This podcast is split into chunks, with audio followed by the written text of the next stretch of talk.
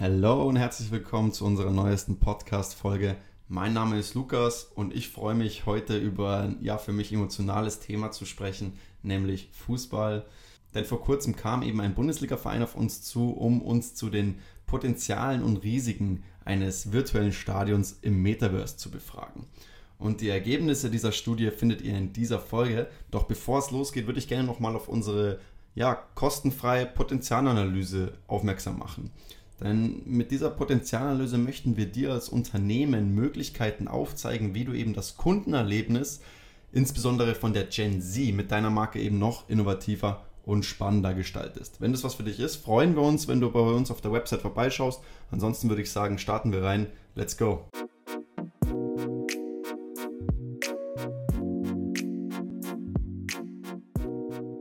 Gerade im kommerziellen Profisport gibt es ja bereits eine Vielzahl von Web3-Anwendungen, wie zum Beispiel Fan-Token, digitale Sammlerstücke wie die Tickets oder eben der Verkauf von virtuellen Fanartikeln wie die Trikots.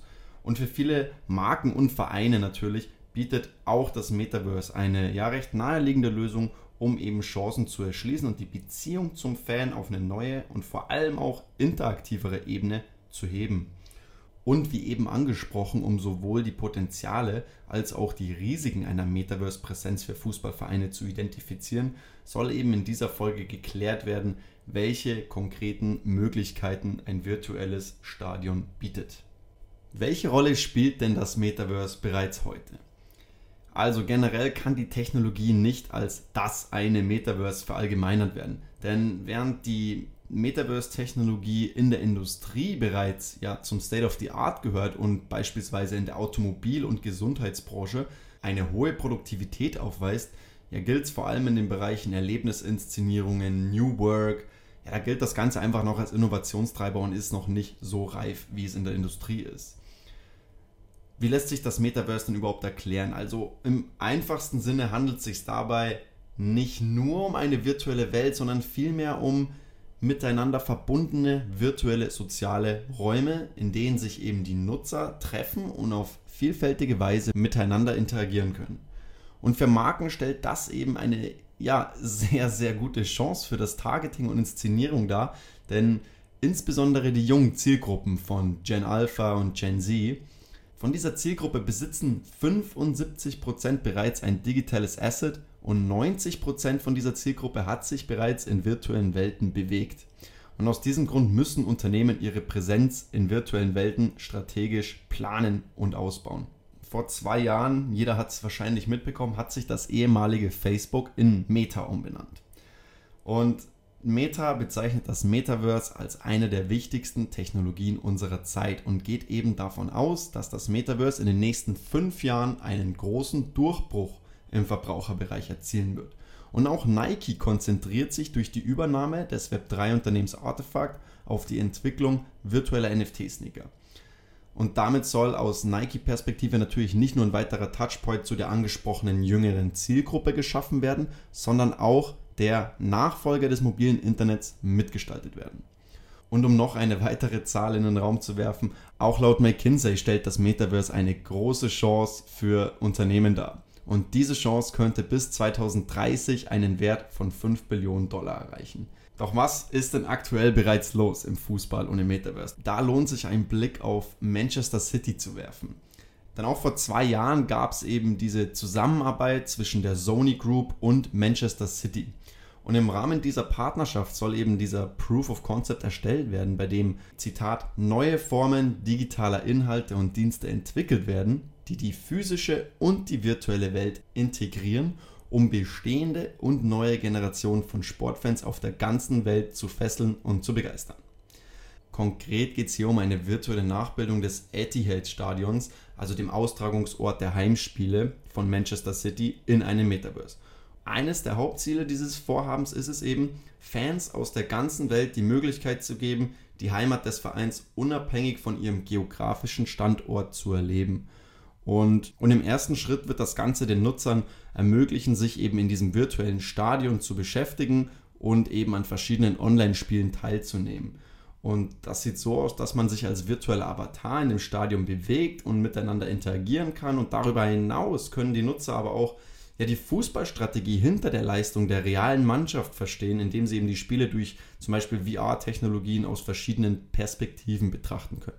Und so hat Sony jetzt angeblich auch bereits Sensoren an den Spielern von Man City während des ein oder anderen Heimspiels angebracht, um eben genau dies zu ermöglichen.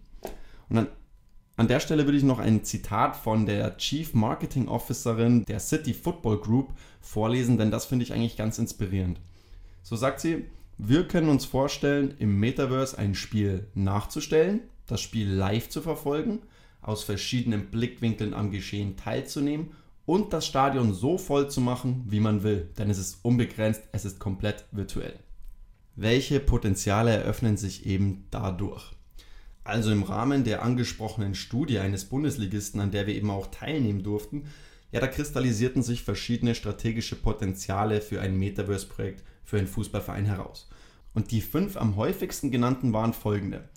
Erweiterung der Fangemeinschaft, Verbesserung des Markenimages, neue Erlösquelle, erhöhtes Fanengagement und die Ergänzung des Angebotsportfolios. Besonders der erste Punkt, die Erweiterung der Fangemeinde, finde ich sehr greifbar. Denn wenn ein Verein neuartige und besondere Erlebnisse schafft, die es eben in dieser Form noch nie gegeben hat, dann zieht er natürlich Aufmerksamkeit auf sich. Und das eben nicht nur von den Fans aus der eigenen Stadt oder dem eigenen Land. Denn durch die Auflösung dieser geografischen Grenzen spricht der Verein eine völlig neue Fangemeinde an und füllt das virtuelle Stadion mit einer unbegrenzten Anzahl von Zuschauern aus aller Welt. Wenn jetzt ich zum Beispiel das diesjährige Champions League-Finale in der Türkei aus ja, allen möglichen Perspektiven und mit Stadionatmosphäre auf meinem Sofa in Deutschland mit eben einer VR-Brille verfolgen kann, dann hat das ein extremes Potenzial für mein Fanerlebnis.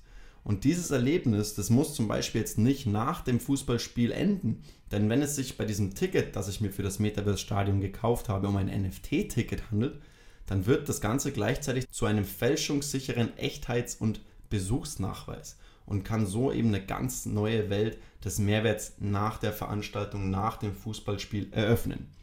Und so kann ich beispielsweise mein NFT-Ticket nutzen, um exklusiven Zugang zu virtuellen Meet and Greets mit den Spielern, Match-Worn-Trikots, eine virtuelle Stadiontour oder als Sammlerstück nutzen, das ich bei einer bestimmten Anzahl von Tickets gegen andere besondere Mehrwerte innerhalb des Vereins eintauschen kann. Und darüber hinaus positioniert sich der Verein natürlich mit einer Metaverse-Präsenz als äußerst innovativ und als digitaler Vorreiter, was wiederum völlig neue Möglichkeiten für Partnerschaften und Sponsoring schafft.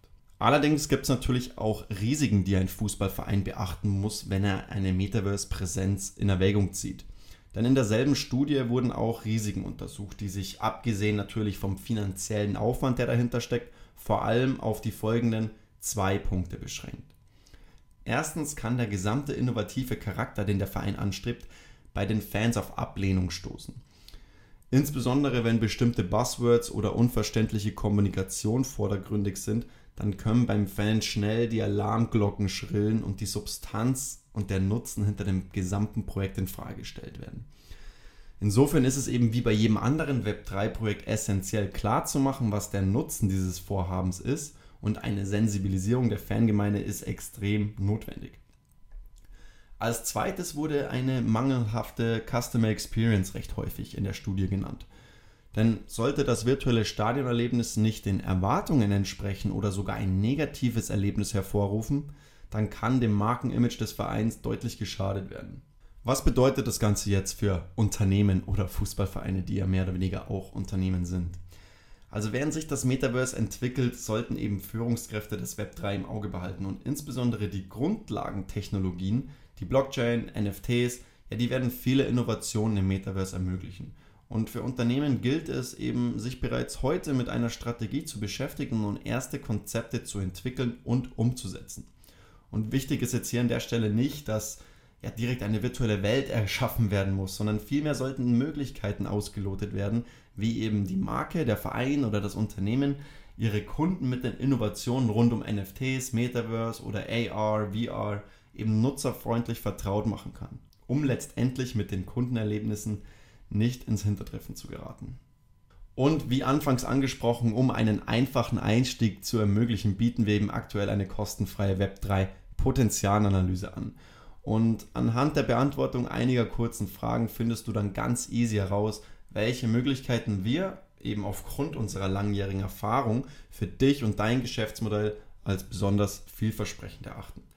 Wenn dich das interessiert, freut es uns, wenn du uns auf unserer Website besuchst und ansonsten hören wir uns sicher auch beim nächsten Mal. Bis dann, ciao.